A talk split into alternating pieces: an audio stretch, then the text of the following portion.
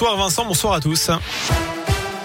Et à la une, des perturbations à prévoir dans les écoles. Demain, en cause une grève de plusieurs syndicats nationaux qui demandent notamment la revalorisation des grilles de salaire et une augmentation des taux d'encadrement.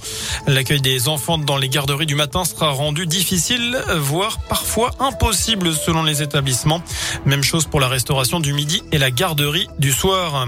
Week-end agité au commissariat de Firmini, deux voitures de police ont été incendiées devant l'établissement dans la nuit de samedi à hier. Une attaque au cocktail Molotov. Le procureur de la République de Saint-A ouvert une enquête à l'heure actuelle, aucune personne n'a été interpellée. Emmanuel Macron sur TF1 et LCI mercredi soir, le chef de l'État reviendra dans une interview sur ses cinq ans de mandat. Emmanuel Macron qui n'a d'ailleurs toujours pas officialisé sa candidature à la présidentielle. Il répondra aux questions que se posent les Français et s'exprimera sur la manière dont il a vécu son quinquennat et sa vision de l'avenir. C'est ce qu'annonce le groupe TF1 dans un communiqué. Une insulte à la mémoire de nos héros et de la nation. La réaction justement du président après les dégradations commises la nuit dernière au Mont Valérien près de Paris. Le monument qui rend hommage aux résistants et aux combattants français de la Seconde Guerre mondiale a été vandalisé avec une grande inscription anti-pass. On passe au sport. La Ligue des champions de foot, Paris sera opposé au Real Madrid et Lille à Chelsea en huitième de finale de la compétition.